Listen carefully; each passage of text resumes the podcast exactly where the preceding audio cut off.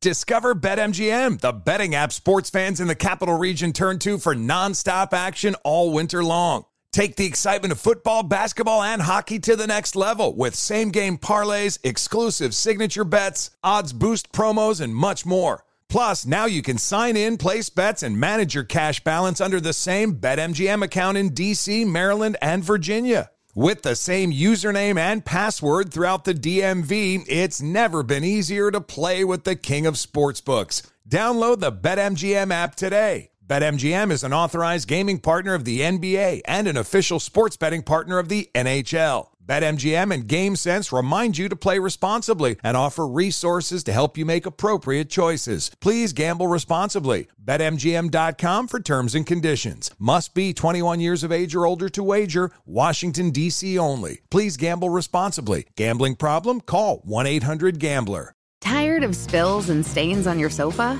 Wash away your worries with Anabay. Anabay, the only sofa that's machine washable inside and out, where designer quality meets budget-friendly prices. That's right, sofas from only six hundred thirty-nine dollars. Anabay brings you a no-risk experience with pet-friendly, stain-resistant, and changeable slipcovers made with performance fabric. Cloud-like comfort with high-resilience foam and hypoallergenic featherless down that needs no fluffing. Their steel frame ensures longevity, and you can rearrange the modular pieces anytime. And here's the cherry on top, up to sixty percent off site-wide. It's backed by a thirty-day satisfaction guarantee, so if you're not absolutely in love, send it back for a full refund. No return shipping or restocking fees. Every penny back. Join the revolution of easy, clean, stylish living with up to sixty percent off at anabay dot com. That's A N A B E I dot com. Offers are subject to change and certain restrictions may apply.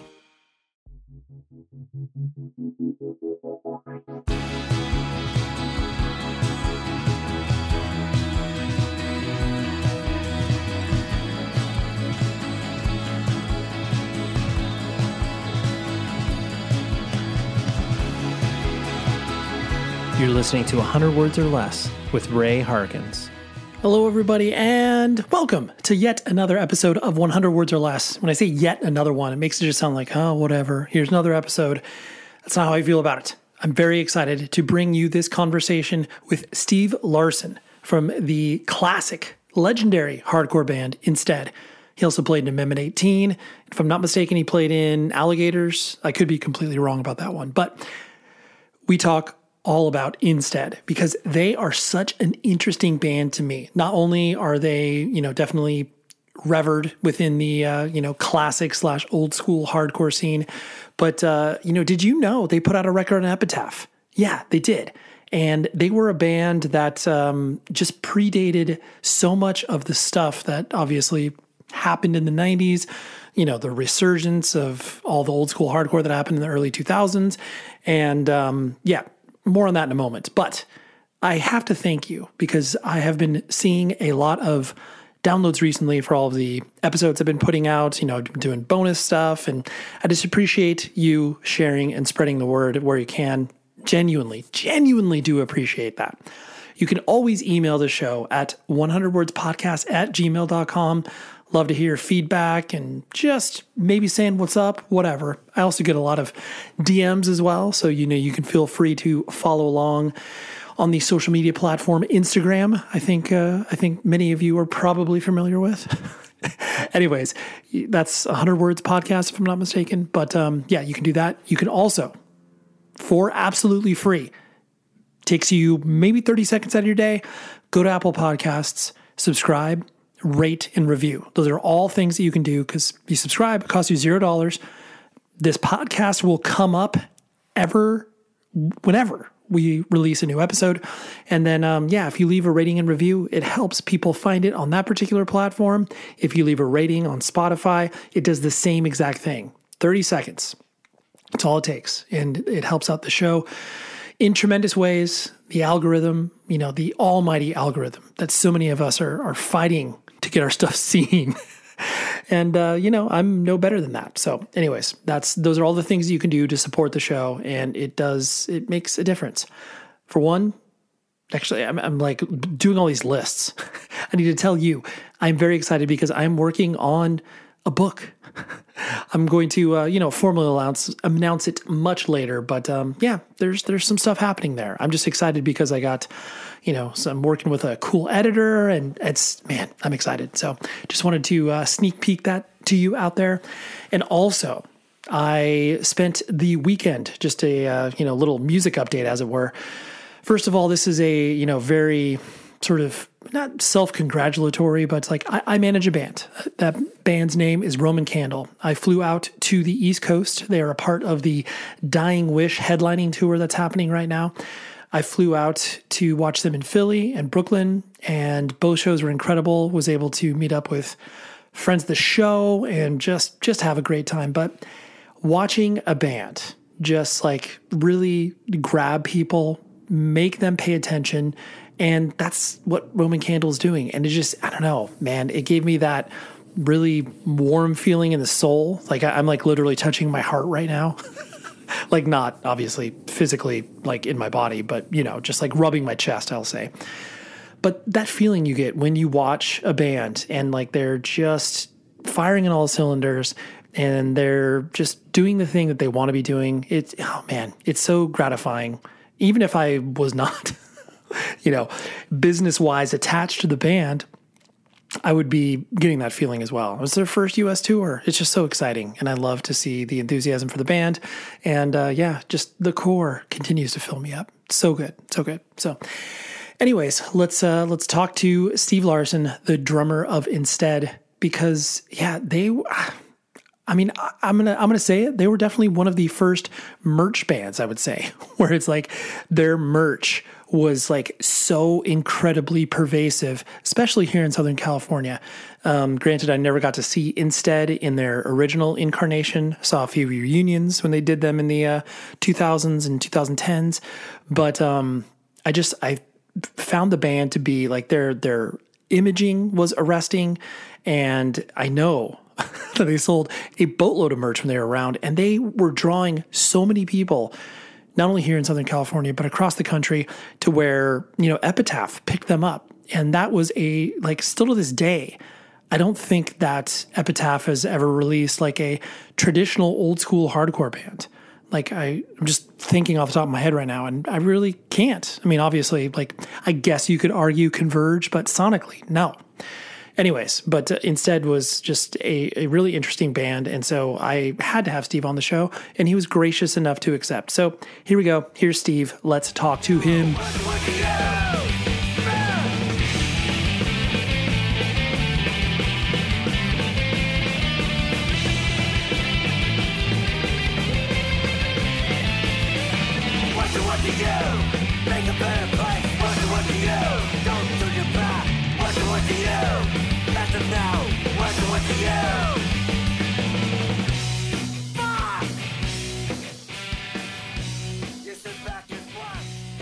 As a person of a certain age, I'm a little, little bit younger than you, so I only got to see Insted when you guys did the, you know, a variety of reunion shows over the years. Um, oh, okay. But the, yeah, but the band was always incredibly interesting to me because, you know, clearly you were obviously, you know, straight edge hardcore bands, but, you know, as you kind of progressed, you know, putting out obviously more than one record and touring a lot and everything like that, you, it seems like you took swings, you know, like signing to Epitaph as an example, that was, you know, like a little bit different than obviously most bands that you were friends with and peers with, because obviously it's, it seemed like a very definitive fork in the road where it's like, all right, you either continue to be, you know, a hardcore band, or you obviously go the, uh, you know, butt rock route, um, which right. many of your pe- many of your peers did. But um, what, what, I guess, what inspired you guys to make that, uh, you know, decision to go over to Epitaph? Because that that still is a very, you know, interesting decision. Yeah, I, I don't know that there's been another band like us on Epitaph since. Um, maybe I'm wrong. Maybe I'm a little, uh, you know, old and out of date, but. Um, it was really pretty straightforward. We had opened for Bad Religion at the Country Club out in Reseda. Mm-hmm. And, um, I don't know if you ever, you know, went there, but there was like this, this merch table that was just before you walked into the main room. And it was just like a, I don't know, like a, it was probably a bar at one time is what it was, like a mini little small bar where you could grab drinks at a show when they were doing country shows back there, right? But anyways, mm-hmm. um, so they had their stuff set up in there, and we, of course, had eighty-seven different varieties of T-shirts, colorways, and so on and so forth. And so the first thing, and I'm speaking kind of like on behalf of Brett Gurewitz right now. So sure. The, the first thing for them is, who the fuck are these guys? And all this, or stuff. They got so much, yeah. Or they got so much merch, yeah. yeah. and and so they they were clueless on who or what we were. You know what I mean? So as the evening progresses, we play. Place goes bananas, and we're just selling shirts like ten to one to Bad Religion, you know.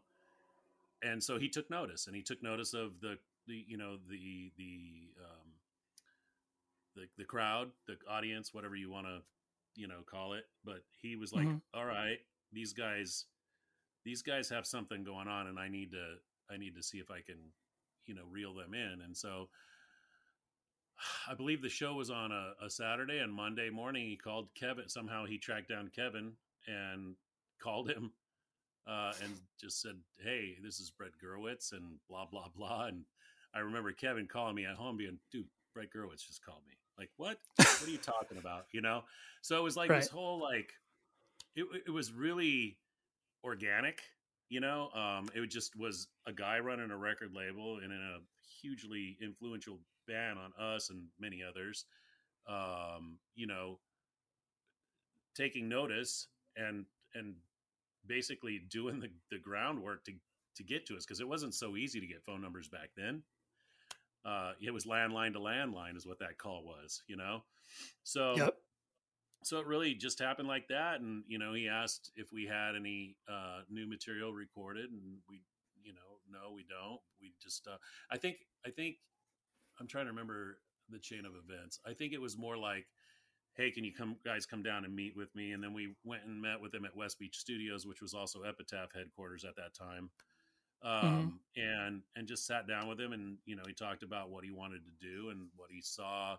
He had like a business plan. It was casual, but it was like serious. Like he was looking at hardcore and punk rock in a whole different, on a whole different level than everybody else, in my opinion, at that time. And mm-hmm. we were a hardworking band, if nothing else. Um, you know, we made records, we toured, we came back, we, we rehearsed, wrote songs, made a record, we toured, you know, and that's just, what we didn't realize is innocently we were doing what, what working bands are supposed to do, right? Like you write songs, you record them, you tour them. And we, we, we didn't care anything about the, the business aspects of it. It's just what we did. And, um, so anyways, uh, so yeah, you know, you just asked us if we had any songs recorded, and we said, no, we just have like a boombox recording of a couple of things we're working on. He's like, well, that's fine. Bring those with you. And so when we had that meeting, we had the cassette with us, threw it on. He listened to about thirty seconds of it, maybe, and goes, okay, you know, all right, let's sure. do this. You know, like it was so like, yeah. And here's what I'm going to do. And, you know, it was, it was just, it was so quick and easy. And we, as a band, we were never really interested in, in following trends, which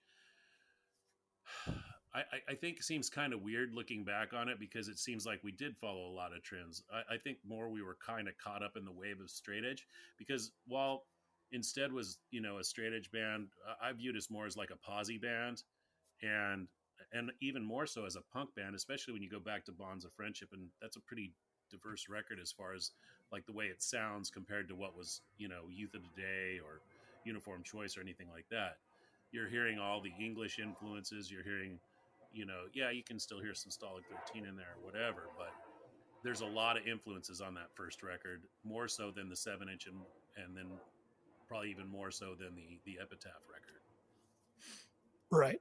No, it's really, and I, I can totally, like you painting that picture, I can see that happening so clearly, because it was like, to your point, that era of, you know, hardcore, like there really was no plan of attack for a hardcore band to like continue. I mean, the only band that you could really point to would be like, oh yeah, like Sick of It All. Like, you know, maybe we could do something like them, but that was not, again, not common. And so it's like, okay, we need to either mold our sound to morph into something that would be, you know, quote unquote, more commercial, or, you know, there's a pretty short shelf life for what it is that we're doing.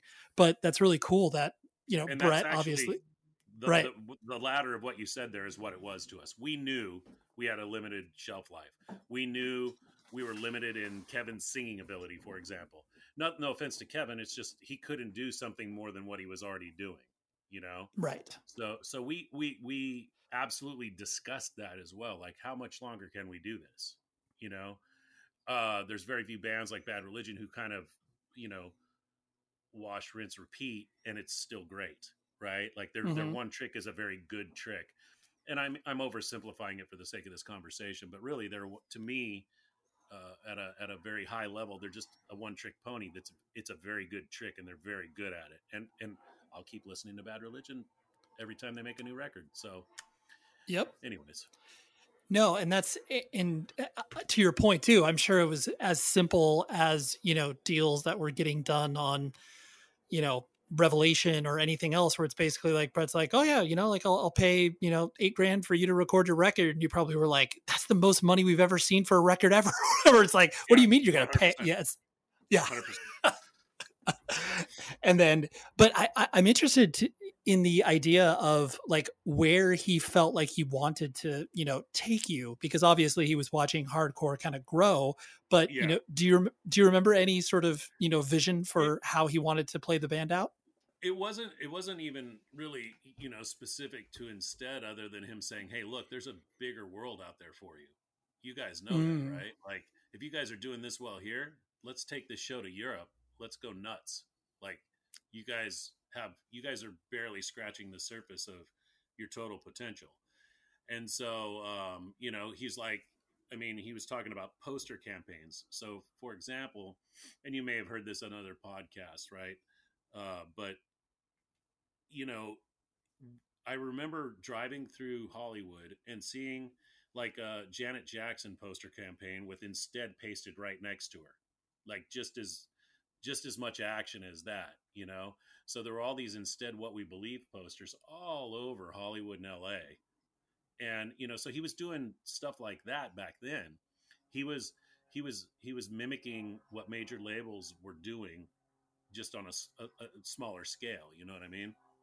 Yeah, for sure. And just, and, and that idea of taking what you guys are doing and making it, you know, a, give it a little more of a cosign and obviously professional sheen to it, which is, you know, realistically, like anybody that not only listens to the Epitaph record, but, you know, looks at just the graphic design and everything that you put into it. It's just like, oh yeah, this is just like, you know, maybe a little bit of a step up from what they did previously. Correct. That's absolutely correct, because we had a budget to do a record cover. So we hired uh, Gavin Oglesby to do it, you know? Yep. So, and I knew Gavin from playing in Carrie Nation with him, and just from being in No, uh, No For an Answer, and just being scene kids, you know, like at one point we were all just scene kids going to shows, yep. seeing each other at Fenders. And we may not have all known each other, but we knew each other from sight, you know? But anyways, yeah, to your point, you know, so, uh, and then I got to kind of go back on your original question. So his, his plan was promote the, the shit out of you and get you to Europe, and let's really see what your potential is, you know? The unfortunate thing yeah. is Desert Storm broke out when we were ready to do that European tour. And so we couldn't do it. And so uh, there was restrictions on flights and gear and all this stuff. It was different than it is today. Like today, you probably still could do it. You know what I mean? Mm-hmm. Um, but so what we ended up doing ended up being our last tour uh, in the, in the late spring, early summer of ninety-one. And, uh, And, and, and yeah, we just, you know, like, hey, we've all taken time off work and school. Uh, let's just, uh, let's just, we can't go to Europe, but let's just do another U S. We got to support it U S anyway, so let's do it now. And, um, yeah, I mean, that was, I mean, that's pretty much what his plan was. Like, put some money into you, uh, push you out to Europe, and, you know, put some money into you being, ad- like we were in ads because uh, Against the Grain and What We Believe were released, I believe, on the same day. And um, so, you know, we were getting ad space with Bad Religion and Maximum Rock and Roll and uh, Flipside and, and all the big zines back then, you know, like full page ads. So, right. Um, you know, that was never, was little, yeah. yeah, that was never an option for us. Right, and, right, right, right. And there was definitely a little bit of backlash too. And we knew that would come too, you know, so it, it was fine, you know, um, just, that's not really pertinent to your question, but. No, it's, but it's the, that that's the yeah. environment because yeah, no many, no bands, especially in the early nineties, were able to make any drastic moves without getting the, you know, sellout flack thrown directly yeah. upon them, yeah. even if it was something as simple as, you know, putting a barcode on a record. Yeah. And, and also, I mean, just again, this is hindsight speaking now, we were burning so brightly at that time. Like there was no place to go but down, man. Like people just were, you know, like I, I would have been sick of us. You know what I mean? Like if I was on the outside looking in, like we were, you know, we were, we were being asked to be on every show that was, you know, whether it was a, an international act or a national act coming through. Like sometimes they'd ask us to play over bands and, or, or support bands so that they could put them in a bigger room and pay us more than the headliner. You know, there was stuff like that going on. Uh, and, and that's not, you know, breaking my arm to pat myself on the back. That's just the way it was.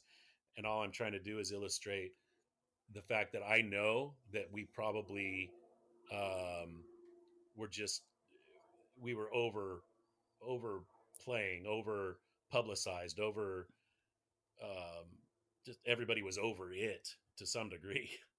Right. No, yeah. I, and it, no, it's true. I mean, the overplaying concept, like, you know, that really didn't come into bands' consciousness until like honestly probably like late nineties early two thousands, where you're like, oh, maybe if we play once every three months, it's like the show will be much better than us playing, you know, four times in two months. Like it's just right to, to your, yeah, the overexposure is real.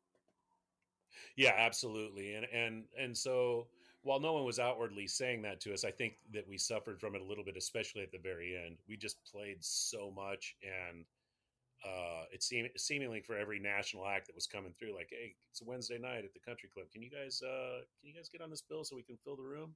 Sure. Right. And it was, sure. and it was nice. And it was nice, you know, like promoters reaching out to us. Uh, we got along with so many, such a wide variety of bands. Cause I think sometimes that, that gets overlooked with us too. Like we, we were, you know, it was easy to just say, oh, Instead's a straight edge band, you know, blah, blah, blah, Youth of the Day. Uh, whatever, uh, you know, that whole, we get, we get lumped in with the whole youth crew thing. And, and there's some truth to that. But the, the, the real truth is that we were friends with Agnostic Front. Uh, we were friends with such a wide breadth of bands, and, and just from touring and playing on all these really diverse bills that be, became non-existent later on in our career. Um, because everything, It, it's kind of like one of those things, right? Careful what you wish for. Like, oh, we can have all straight edge shows now. And that's cool because all the straight edge kids can come out and you don't have to worry about, like, at, at least in, you know, like Long Beach with the lads at, at Fenders or something like that. Like those guys aren't going to bother coming to this show. So it's a, it's a quote unquote safe environment. Right.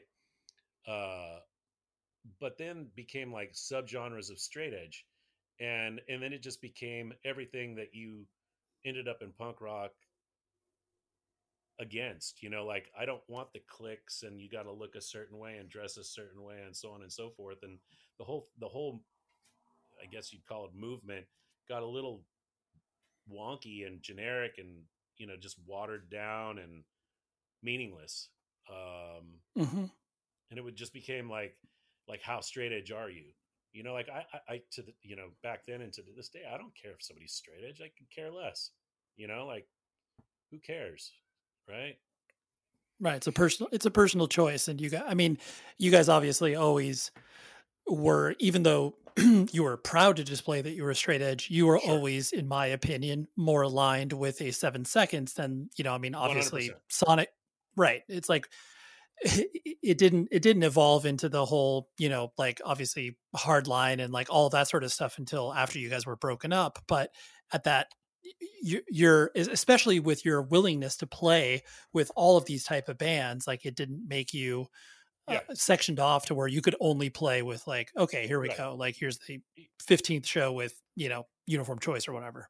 Correct. In fact, we didn't play with them much. You know, I, I think we played with Agnostic Front more than we played with, with Uniform Choice, which is crazy. But, but yeah, we were playing right. with Fang. We were playing with the Dwarves. We were playing with, like, we, we didn't care. Like, we just wanted to play, and we wanted to be exposed, because for us, especially, you know, I'm, I'm fifty-four now, but, but for me, I could go to Fenders on any weekend and just be introduced to new bands, great bands that I'd never even heard of before, you know? And, and so there was that spirit inside of all of us, because we would roll in from, from Anaheim to Long Beach, which doesn't seem like a big deal, but when you're a teenager, it is. You know, it was, that was an adventure. And, you know, you get, you get to Fenders and you get to, you know, like Jane's Addiction was playing on punk bills, you know, like, so you get exposed to all these weirdos and freaks in a good way, you know, and uh, that's how I found most of the greatest music I ever found in my life. Rockabilia dot com is back. I mean, they've never left. Let's be honest. They are such a supporter of the show, and I want to thank them immensely.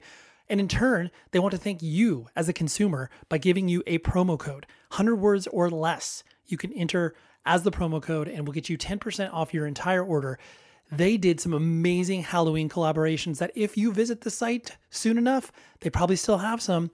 How about Misfits, Aquabats, Gojira, Typo Negative, like just to give you a nice little sampling of what it is they got going on. But trust me in saying they have merch from bands that, you know, your mom and dad would like, maybe your brother or sister, or maybe your aunt or uncle. This is a great gift giving thing. You can knock out all your shopping in one fell swoop. They ship it from the Midwest here in the United States. It gets to you very fast, and you will just look that cool by, you know, putting this under the tree. And like, you know, your sister opens up her present and she's like, oh my gosh, I can't believe you got me this cool band shirt that I've never seen before. Let's just make you the hero at the holidays. Wow. How about that? That's just a really good tagline. Anyways, rockabilia dot com, one hundred words or less is the promo code, ten percent off your order. And uh, yeah, benefit all of the things when you are buying from Rockabilia, yourself, your family, your friends, et cetera, et cetera. Anyways, rockabilia dot com, one hundred words or less, the promo code. Go buy now. This show is sponsored by BetterHelp. We all want more time in our lives. You know, whether it's like, dang, I wish I had like another hour to, you know, play video games or read more or get outside or whatever it is. I know myself that I actually get questions a lot in regards to this podcast. How do you fit it in your day? And like, how do you do the interviews and all that stuff to be able to then balance the rest of my life from my work and, you know, playing in a band, and I have a family, all of these things. But that is why therapy is so awesome, because it helps you be able to sort out your life to focus on the things that, for one, really matter to you, and two, try to find more time for those things that you love. That is why I love working with BetterHelp, because if you need to find a therapist, they're there for you. So give them a try.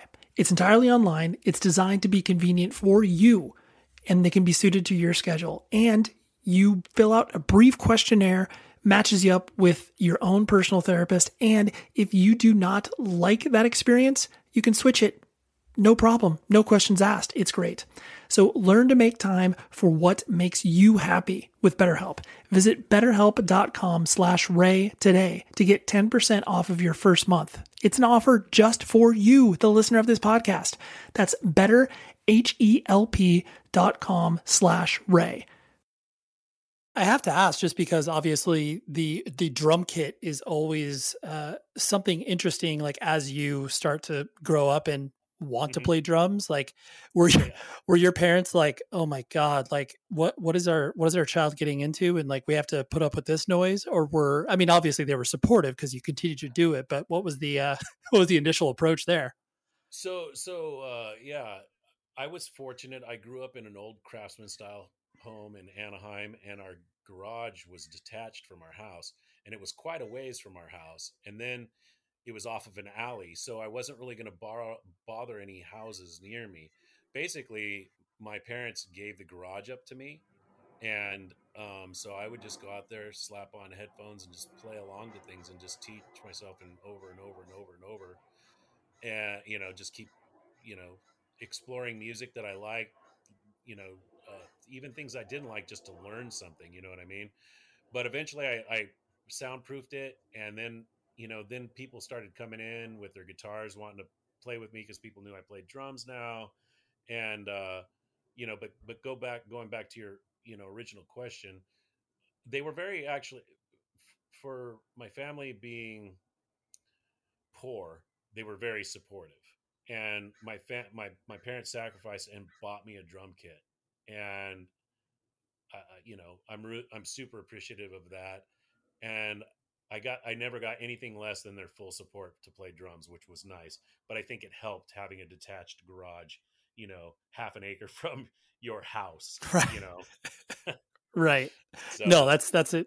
That's incredible. And it, honestly, j- that idea too, of usually the drummer's place ends up being the congregation point for many obvious reasons. And so for you to have that space was, you know, great, because then you could just entertain all of these different weirdos where it's like, all right, we'll play cover songs. We'll be, you know, yeah. a punk band here, a rock band here, and then just, you know, create. Yeah. Yeah. That's all I was trying to do. And my whole goal was just be, be a good enough drummer to play in a band. That's all I cared about. I didn't care about being the best drummer. I didn't care about any of that. I just wanted to play in a band. Uh, you know, I'd spend time on the sidelines, you know, watching bands, appreciating bands, writing letters to bands, buying records, all the things you do when you first enter the scene. Uh, and now I wanted to play in a band, and I didn't have any thoughts of like being big or anything like that. None of that existed. I just wanted to, to play in a band. Um, and so I did. Yeah, no, it's incredible. And I mean, I know your entry point, just based off of uh, previous interviews that I was looking into, you know, like a, a lot of the, as far as like indie stuff is concerned, stuff that was clearly not on the radio or your parents were listening to, you know, like Social Distortion, obviously Uniform Choices we spoke about previously. And yeah. can, can you speak to what, I guess, kind of drew you in? Was it obviously just the, you know, the fact that the, the sounds hit you? Was it, you know, the energy at the shows? Like what, what drew you in? I, I think I think it's a lot of that stuff. Um, and I think like most people that you talk to, like I had a friend who was two years older than me, and um, just kind of backing into it. My, my parents were young. I, they were twenty when, when, they, when I was born, and they were big music fans, and they collected records, but you know, they were more of like that whole, you know, they were the seventies, uh, what what we I guess our generation calls classic rock, right? So you know, the Led Zeppelin, the the Aeros, early Aerosmith, um, uh, Black Sabbath, all, all that stuff was on heavy rotation in my house, and so there was no like music was just in my life. Then my friend Neil uh, entered. I forget what record he played for me first, but I I was blown away, just like whoa. So it was English punk. I just don't remember if it was G B H. I, I, I discharged. I don't. I don't remember. But but I got sucked in on English punk, uh, and then um, then he told me about this radio show, Rodney on the Rock, um, where he played this stuff. So I started um, recording it on on cassette. His show. I would just sit there and record songs and take notes of who he said the band was. And then I would save my paper out money and buy records. And, and that's kind of how I, and, well, and then, you know, once you go to your first show, like it's one thing to hear the music. And especially then, you know, like some of that had a lot of shock value to it, you know, like Fear the Record had a lot of shock value. I also would argue that it's a fucking great record, but right. there's a lot of, there's a, there's a lot of shock value to that. And so it's like, ooh, you know, like listen to this, you know, Uh, T S O L yep. Dance With Me was a big one for me. Um, Social Distortion, nineteen forty-five, Mommy's Little Monster. Um, but some of that stuff came on later from listening to Rodney on the Rock and just getting introduced to all this. And eventually Rodney on the Rock punched me in the face with Minor Threat. And that was the one where I was really like, hey, what is this? This is this, this speaks to me on a different level, even, even more so than this other stuff. And then it was like, oh wait, then I, then, then, you, you know, you find out about straight edge and stuff like that. And I, I come from a family of hard partiers, and I was already drinking a lot, doing drugs. Uh, and it was not frowned upon in my family because that's what everybody did. All my uncles have been through rehab, you know, so on and so forth. Um, and I, I don't mean to laugh like, haha, that's funny. It's just, that's what life was. That's what you encountered. Yeah. Yeah. Yeah. Yeah. And nobody was frowning at me drinking at thirteen years old at all, you know? Sure. So what I real, what I, I think what was good for me is that, um, everyone around me was bottoming out. And so I didn't have to experience, I, I, I experienced it through them and told myself, I don't want to do this. This is not the direction I want to go. And then to find out that there's this crazy sounding band that is all about not partying and not fucking yourself up and not being nihilistic. Like, whoa, okay. Let me, let me look into this more. And then I, I went down that rabbit hole and I never came out. And that's amazing. That, yeah. As I say that, I still love everything else that I, you know, I, I'll listen to Fear the Record sometime next week for sure. You know, um, I, I love all the, you know, like the, the, the Orange County Punk, the Vandals, the, you know, uh, Adolescence, um, all that stuff. It, it, it's all really, really important stuff to me. D I, like I love D I. So, yeah. uh, You know, it all, it, yeah, it, it all started to draw you in. And I, I love that. That's what's so fun about these stories is that you're, you're drinking from a fire hose and you're just consuming it all because like, yeah, because even though you know that the bands sound different, like you're not categorizing them by genres. It's basically just this huge umbrella of like punk and whatever that means, all yeah. of this stuff gets shoved in there. It's so exciting. Yeah, I, I, especially in the beginning, I wasn't differentiating between Corrosion and Conformity, um, G B H, Fear, Uniform Choice. It was all just punk to me, you know? They were definitely, you know, as you evolve in it, you start to realize, okay, there's, th- these are subgenres. You know, these bands go in a little box, I guess. Um, you know, if you want to get into crossover and straight edge hardcore and things like that. But to me, for the, you know, for the most formative years of my life, first getting in, that was all the same to me. It was all, all part and parcel of my tribe. Yep. Oh, absolutely.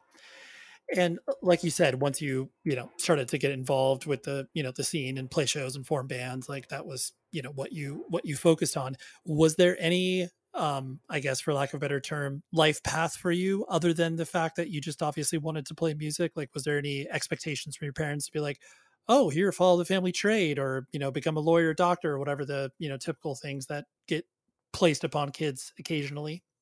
Yeah, actually, um, there was not, um, my, my, um, my family was very blue collar. And so there were no expectations of, of college or career or anything like that. Which probably, I mean, I think it cuts both ways. Sometimes that's a help and sometimes it's a hindrance, you know what I mean? Like, um, it, it allowed me the ability to, to think for myself and do what I wanted to do. But I think sometimes there's something to be said for, you know, successful families who, who help their children, you know, become successful themselves. Um, that just wasn't an option for me. Um, and I know there's good and bad to both sides of it, but, but yeah, no, there was, to answer your question directly, no, there was no expectation put on me whatsoever. Yeah. And the idea of obviously being a drummer, like, you know, the, the joke is obviously like, no one takes pictures of the drummer. No one pays attention to the drummer. Like, you know, just as uh, quote unquote disposable as like a bass player. Obviously I'm being yeah. hyperbolic here, but um, was there, you know, I, I guess a comfort level for you, like when you started to play some of those larger shows that, like, were you intimidated by that, or were you able to kind of, you know, step into it, just be like, all right, just focus and obviously make sure I'm keeping the beat? Yeah. You know what? That's a, that's a really great question. Um, so I, everything happened so fast.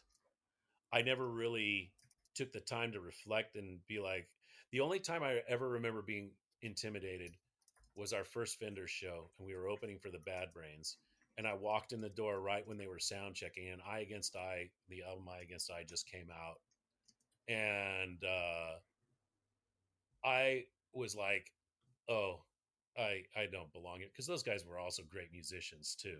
So like watching them sound check, like just standing there with my jaw on the floor, like, what am I doing? Like, I, oh my gosh. right, right. You know, like, so that was the only time I really ever felt that way. After that, um, overall, um, I felt like I could just hold my own, you know, especially when it came to punk and hardcore. I, I, I knew, like, a lot of people were asking me to help them in bands, like either play in their bands, fill in for somebody, or, or whatever. So I think, you know, like, I was getting messaging like, hey, you're, you're a good drummer. People want you to play in their bands, help them out, whatever um, that looks like it, you know, whatever questions come your way. Hey, can you help us? You know, we're in the studio. We don't have a drummer, you know, like, hey, would you, would you consider playing with us? All that stuff. So I, I always felt comfortable and confident until we opened for our Scream opened for us um, at the Country Club. And this, there was this, they had this new drummer, this guy, uh, his name was Dave Grohl. I don't know if you've heard of him.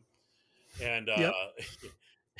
He's like, hey man, I broke my bass drum pedal. Uh, do you think I can use yours? And I was just like, oh fuck, man, I hate letting in my gear. Yeah. This, this boner's you know? going to break it. Yeah. Totally. Right. He was like this greasy long haired kid, and he had like army pants cut off and thermals underneath him. And he looked every bit the part of a hardcore kid, you know? Uh, yeah. And, and, and so I'm like, all right, so I'm like, I'm just going to stand, you know, side stage here and watch this guy, make sure he doesn't screw up my shit. And, you know, for as confident as I was feeling, that rug got pulled right out from underneath me that evening. Like, oh, okay. uh, yeah. Oh, so you're, so, so you're like really good and stuff. Okay, cool. Yeah.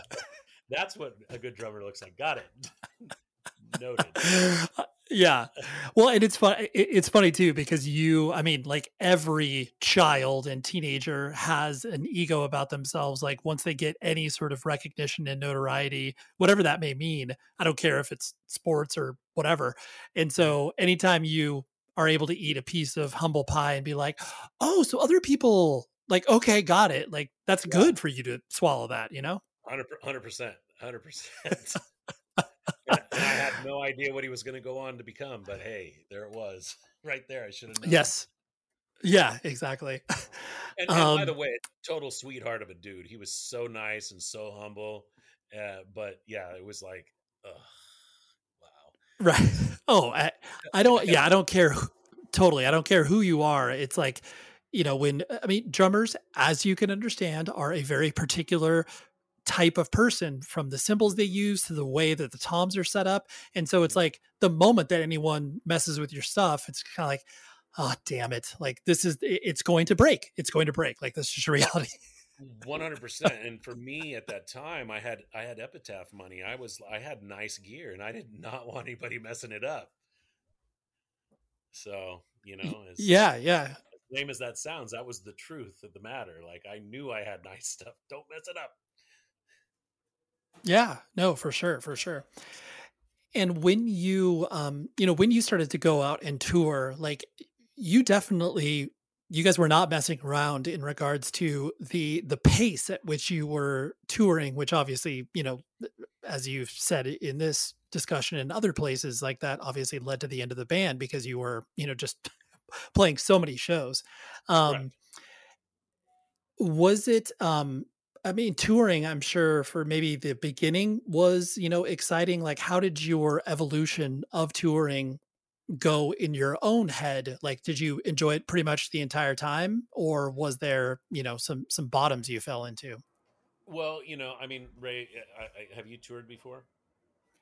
Yes, I have. I've uh, I, I know I know what it's like playing in front of, you know, four people in Omaha, Nebraska or whatever. So yes, right, right, and and just being in a van with the guys, you know, so you're always gonna have moments, right? There's just that's that's a tight space for five or six guys, and you know, again, it's it's a it's a uh, wash, rinse, repeat thing too. You know, like new city, same thing. New city, same thing. New city, same thing. For the most part, right? Um, but overall, I just took it all in stride. I felt like I felt like I was on vacation.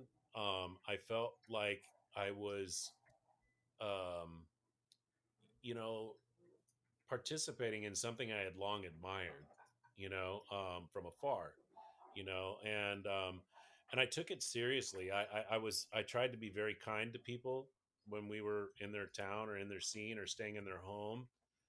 Um, people that made food for us and whatnot. Um, but I, I really, really enjoyed touring. Uh, I wish I was still doing it, to be honest with you. Sure, sure. Well, and that's, and, and when you start to ha- have those, you know, business implications and all these other things that, you know, sometimes complicate what it is that uh, a band is trying to do, you know, not everybody carries those burdens, or not everybody, um, you know, really is like, well, that's, that's not the point, like, of why we're doing this. Like, you know, like, can we just keep touring? You know, it's like, can we, right. can we just keep moving along? But then, you know, it's those external circumstances that sometimes, you know, really throw the wrench in the, in the system. Mm-hmm. Yeah. And, and, you know, we were often told how we couldn't do things. Uh, and I remember specifically, we, we flew to the East Coast, um and and did I believe ten shows over spring break, and everybody's like, you guys can't do that, you can't do that, you can't do that. And we're like, sure we can, watch us. And so we printed a bunch of shirts, of course, and we hooked up uh somebody hooked us up with Vision, um and we used their gear. They picked us up at the airport, and we just we we did the whole East Coast. And there was everybody was on spring break, so there was a group of, like, at different times, you know, ten to twenty people following us from show to show to show. And, and guess what? We made money. So, right. Like, everybody's like, you can't possibly fly and do all this and blah, blah. Yes, we can.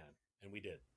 evil greed dot net is the website that you need to pull up on your browser of choice, because they're an amazing web store solution for bands and record labels touring primarily in Europe, but, uh, you know, they ship worldwide. And what you as the consumer can benefit from is you can buy all that stuff from their website. They make it super, super easy for you to shop all of these different stores.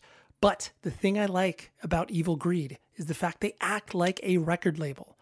But before I dive into it, let's give you a promo code. How about ten percent off your order by using the code one hundred words? And when you go to the website, you immediately look at me like, oh, wow, like they got they got Speed shirts, or how about Blood Incantation, or Chelsea Wolfe? How about that? Or how about Brutus? One of my favorite records from last year.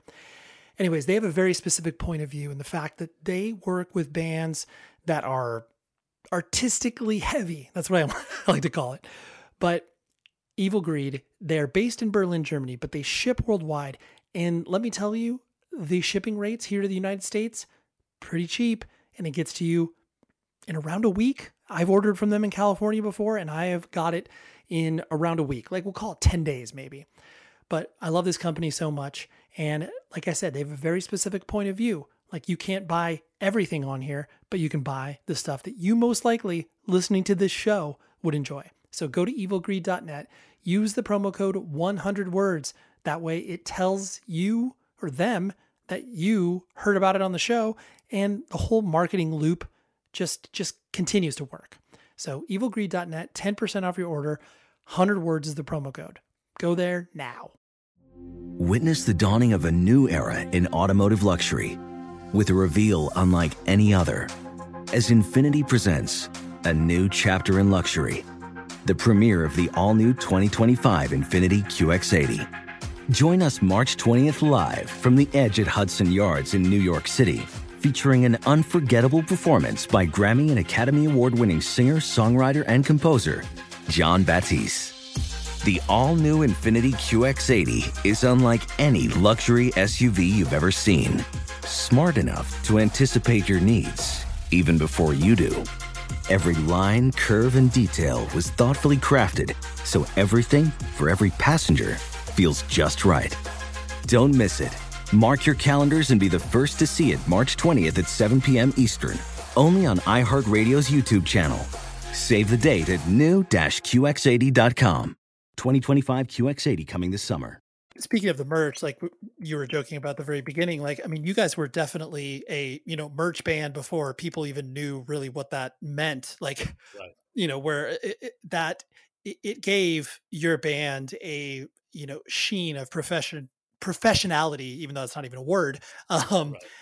it, it, and like, how did you guys, I guess, hit on that? Was it just something that you kind of started to trip into and you're like, well, of course we're going to print more shirts because we sold out the last, you know, two shows or whatever.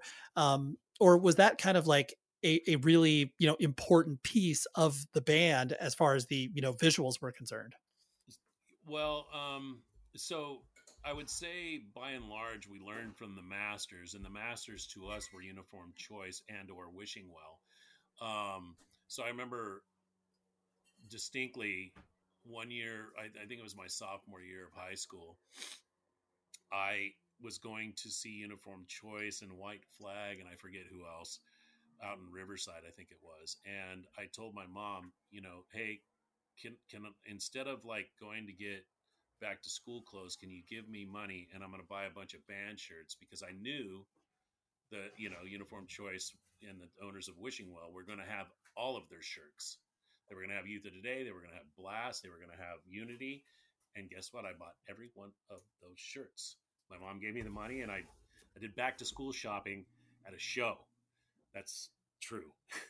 But anyways, uh, that's kind of where it, like, I was just following their lead. Like, it made sense to me. Like, and I was a kid who liked shirts, and I, w- I had been stenciling my own shirts for bands that I liked that didn't have shirts. So I was like, hey, um, it kind of goes back to what, you know, what we were talking about touring.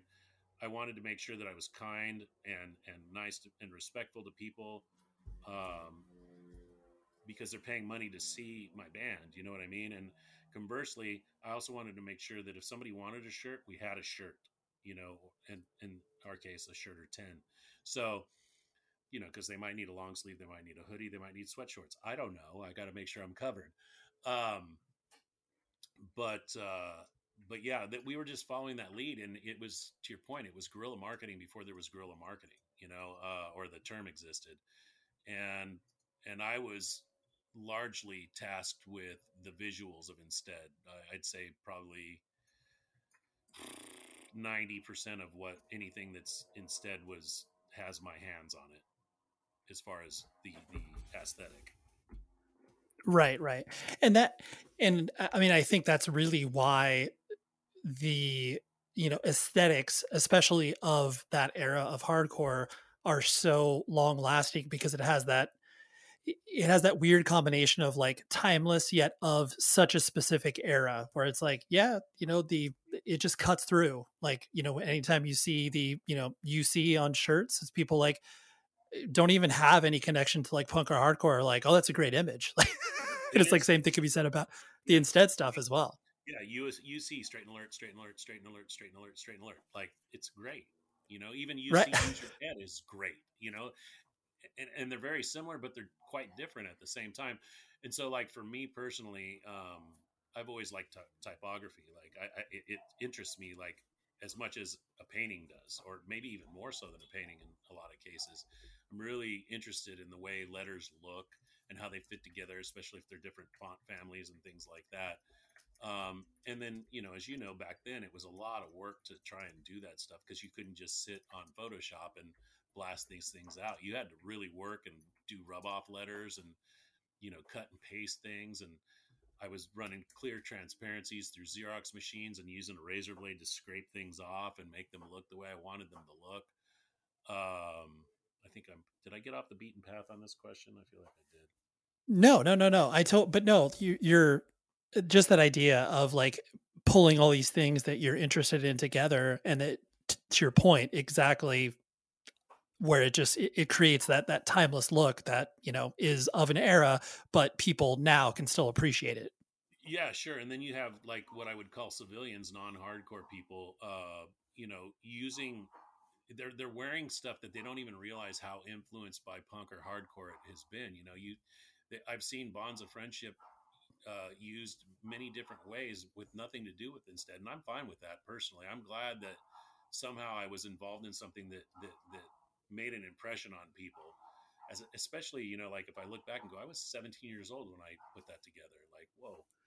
Um, and, you know, so, you know, you got Urban Outfitters making a, a shirt that says United with the exact Bonds of Friendship kids on it. It just says United instead of Insted, you know, um, yep. Other bands use it, you know, I, I think Terror's used it. Um, I think there's been some Euro bands that have done it. I couldn't, I couldn't begin to. Oh yeah, no, there, no, for sure. I mean, it's like half hard. I mean, all of the, you know, hardcore bands, like just doing their, you know, inspiration slash ripoff shirts. Like it's just always, you know, it's cool to see that because it's a nod to what came before and then it still looks good, you know?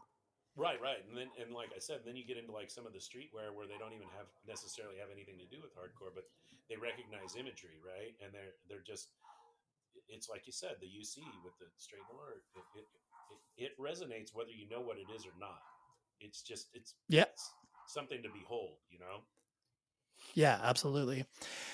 When did you first, uh, I guess, notice that, you know, Insted started to build a following in regards? Because I know, like, I I started to get into, you know, punk and hardcore, like in the, the mid nineties and started to go to shows at, you know, Glass House and see Strife all the time and that sort of stuff. So, like, I did not, like I mentioned previously, see you guys.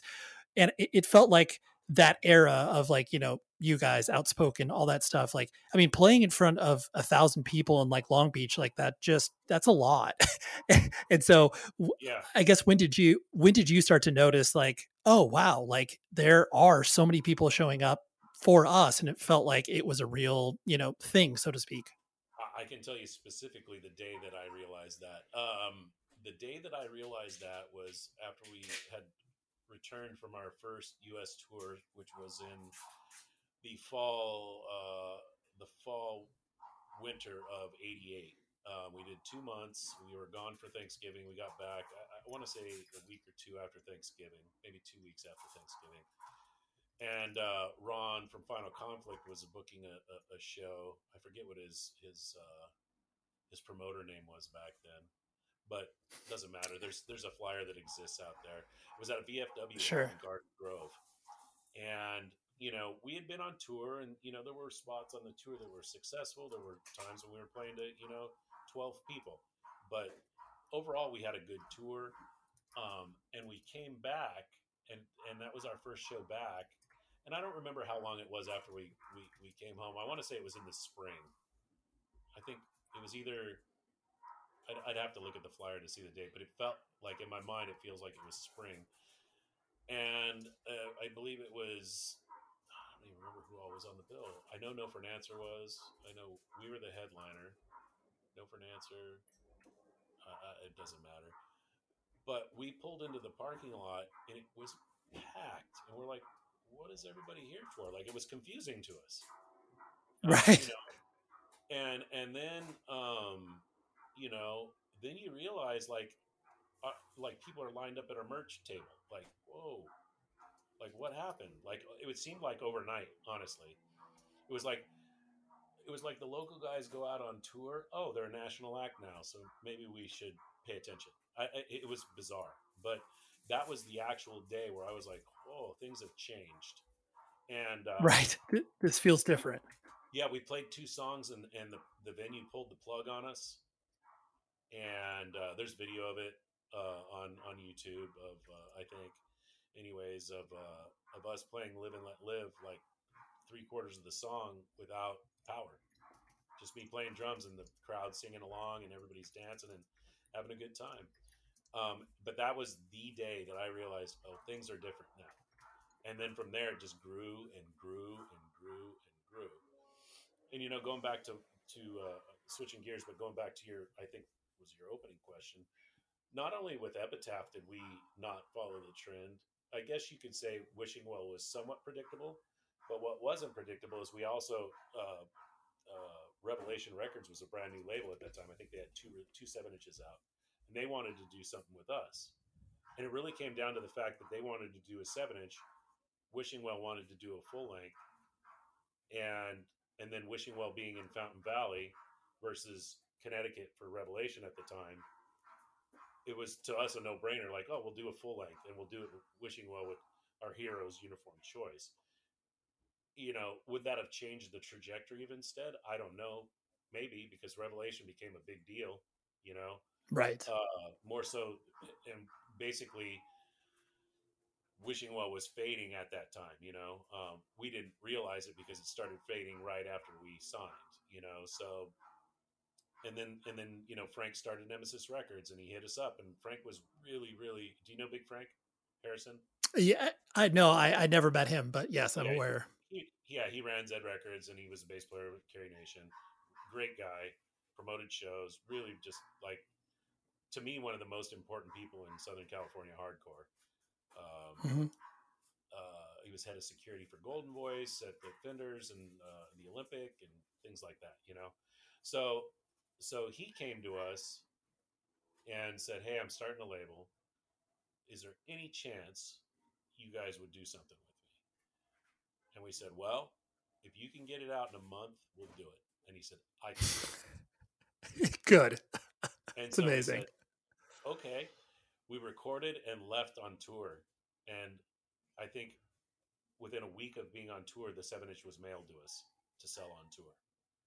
And amazing. He, he, he put the whole cover and every, everything. He did everything. And we just said, go for it. Just, we'll record. Here's the tapes, knock it out. And that was that, you know, and it, it ended up being, I think most people liked Insted seven inch better than either twelve inch, but right. It, yeah, yeah. Well, it's like uh, those those things of where you are just operating off of pure instinct. Sometimes one hundred percent. just res, yeah, just resonate with people, you know, in, in different ways. And it's not like one is better than the other. It's just like a pure preference where you're like, I identify with this record because it just sounds like, you know, children playing in a room or whatever. Right, right, right. Yeah. And, and, and to your point too, like it was just, hey, this is Frank. We can help him out and he can help us out yet again, because it seemed like he was doing nothing but helping us out. I mean, we just, we hit it off with Frank right away. And, and so it seemed like the absolute right thing to do. There was no question in anybody's mind that Nemesis was going to put out our seven inch once he presented right. it a month. Okay. Yeah. You know, um, and then, you know, then going back to the Epitaph thing, same thing. Like, hey, what do we do? Uh, this seems like the right thing to do. Like, let's, let's do it. And right. That's what Just, yeah. The logical progression. Yep. Um, so, something that I find interesting too about, you know, kind of the, the fact of what you were talking about in regards to, you know, straight edge literally being obviously like a marketing ploy, um, which sounds so strange because, you know, that can be so alienating to many people, especially as the, right. the scene kind of progressed. Um, and, you know, I know there obviously the, you know, famous slash infamous, you know, chain of strength practice space photo session for the seven inch. And, you know, I know that a lot of, of that sort of atmosphere of being like, oh, does this like, does this even feel anything of like why we got into it? You know, kind of was one of the many reasons why you guys, you know, stopped playing. Did you, did you feel like it was kind of creating a confusing environment for either like kids coming to shows and that sort of stuff? Or was it just something that you guys were like, this has become too, for lack of a better term, commodified? Yeah, I mean, I think all of that stuff is relative, what you're saying there. Um, I think some guys realized it before I did, say like Billy Rubin from Half Off, or before he, even before he was in Half Off, he recognized how silly it was becoming, right? And so he basically revolted, you know, and, and it was weird to us because the dude was our friend, and he was a really good friend of ours and an early proponent of Insted. Him and Dan O'Mahony both were early on before Insted had played any any Fender show, and, and so they were like the first guys that weren't in our in our local local scene in Anaheim. You know, these guys were from Huntington Beach. They they're they're driving to see us practice and hanging out with us, and we're driving out there and hanging out with them. And uh, so there were guys that definitely recognized it before I did, like, and I, Billy Rubin's always the one that stands out in front of me uh, the most to me. Um, because I was kind of bummed out at the time. Like, man, what happened to my friend? Like, why does he hate what I'm doing? You know? And as, you know, then I started to go, oh yeah, he just saw it before I did. You know what I mean? He, he, he recognized where this was going and, and, and how, to your point, how alienating this can be for people. And that was the part I really hated, was the alienation of like, uh, you know, the, the, the, the hard edge, um, straight edge movement, uh, hardline, uh, vegan movement too. Like that started up, uh, I, I think right before our last tour. Um, and there was, we, I, I forget, I, I don't know. There was some conflict between us and some hardline, uh, bands, uh, back then, because we were the complete stark opposite. And then I had a, I had a weird, um, what would I call it? I, I, I had a weird juxtaposition with, with Insted, this posse band. I like to fight.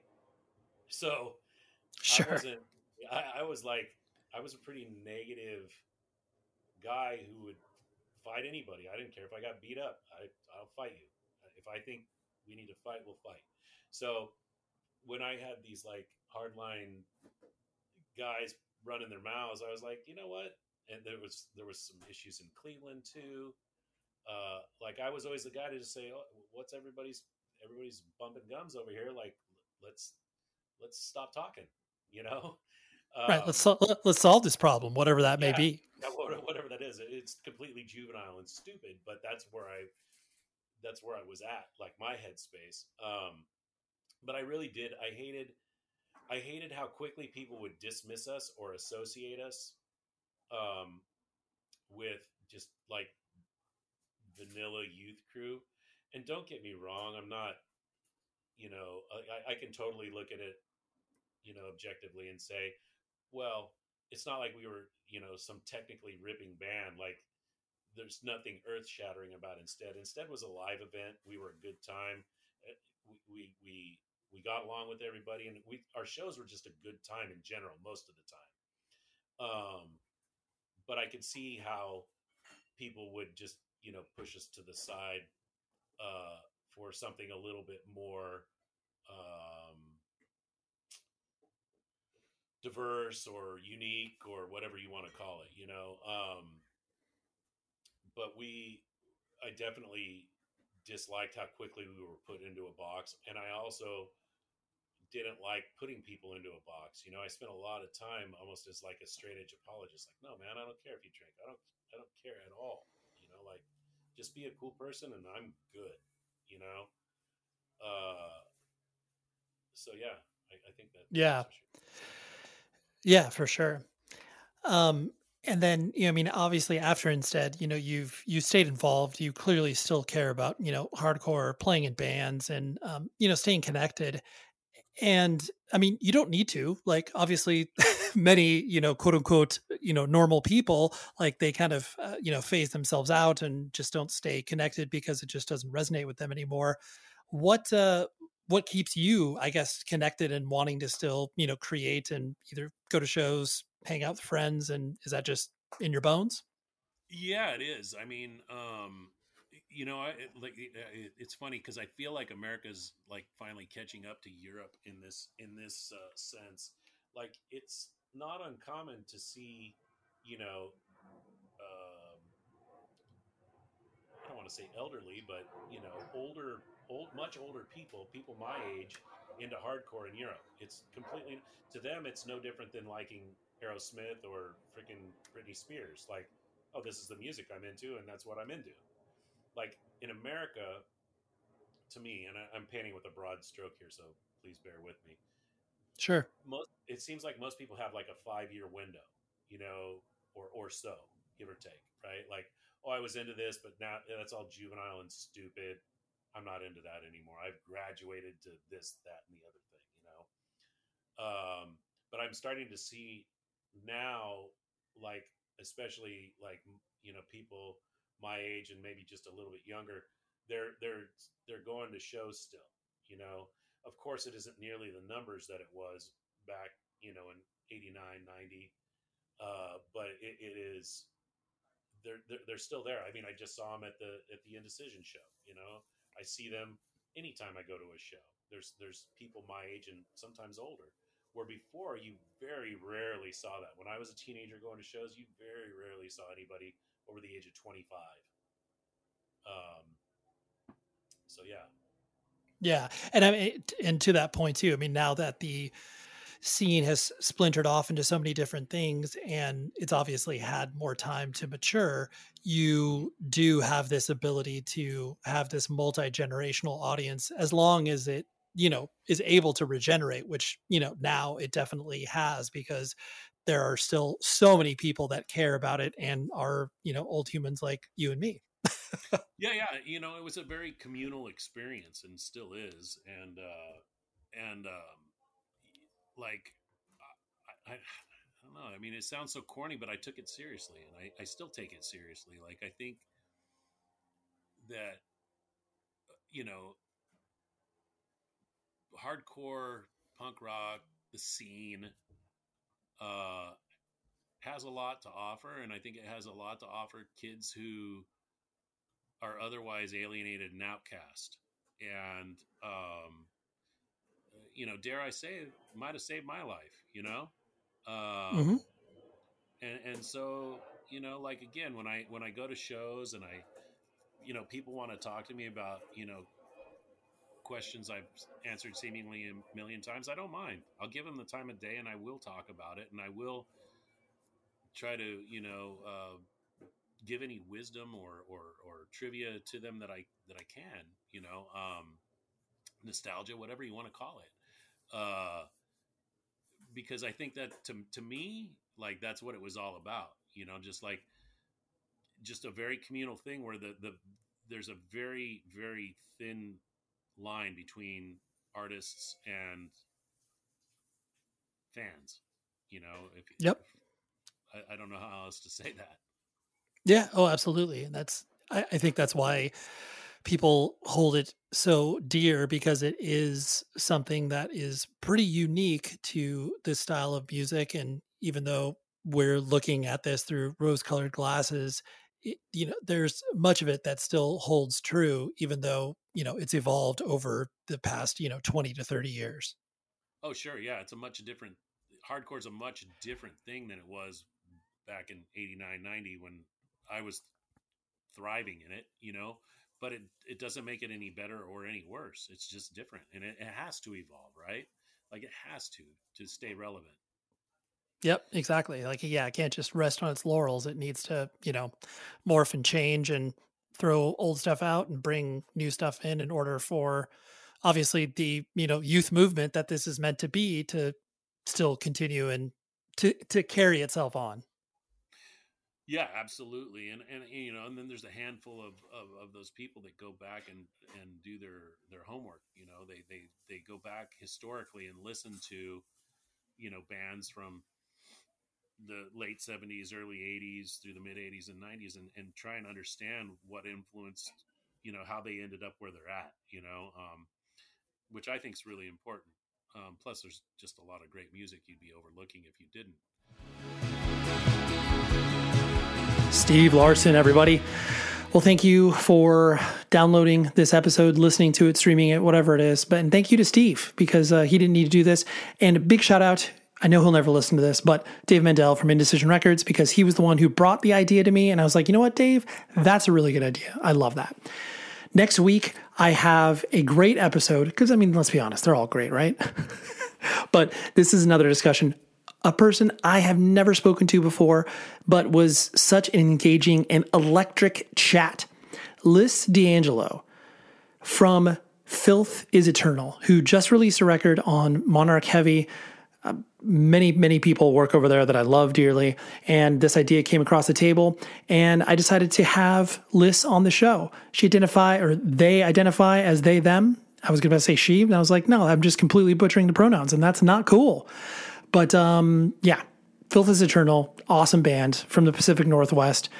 Really, really interesting upbringing story, pursuit of art, all of those things. So that's what we got next week. And until then, please be safe, everybody. Infinity presents a new chapter in luxury. The premiere of the all-new twenty twenty-five Infinity Q X eighty. Live March twentieth from the Edge at Hudson Yards in New York City. Featuring a performance by Jon Batiste. The all-new twenty twenty-five Infinity Q X eighty is an S U V designed to help every passenger feel just right. Be the first to see it March twentieth at seven p.m. Eastern, only on iHeartRadio's YouTube channel. Save the date at new dash Q X eighty dot com. Don't miss it. twenty twenty-five Q X eighty coming this summer. The show is sponsored by BetterHelp. Trust me in saying that no matter who you are, mental health challenges can affect you, and how you manage them can make all of the difference. That's why everyone should have access to mental health support that meets them where they are and helps them get through. BetterHelp provides online therapy on your schedule. It's flexible, simple to use, and more affordable than in-person therapy. Connect with a licensed therapist selected just for you. Learn more at better help dot com. That's better help dot com. Farm to store in days, not weeks. That's eighty Acres Farms. Did you know most salads travel over two thousand miles to reach your plate? But not eighty Acres Farms. Their crisp salad greens and herbs are food less traveled. They stay fresher for longer in your fridge. My salad lasts all week long, which means less food waste and easy meal planning. Oh, and did I mention there's zero need to wash these greens? Because eighty Acres Farms uses zero pesticides. Visit eighty acres farms dot com to learn more and find their salads and salad kits at your local Harris Teeter.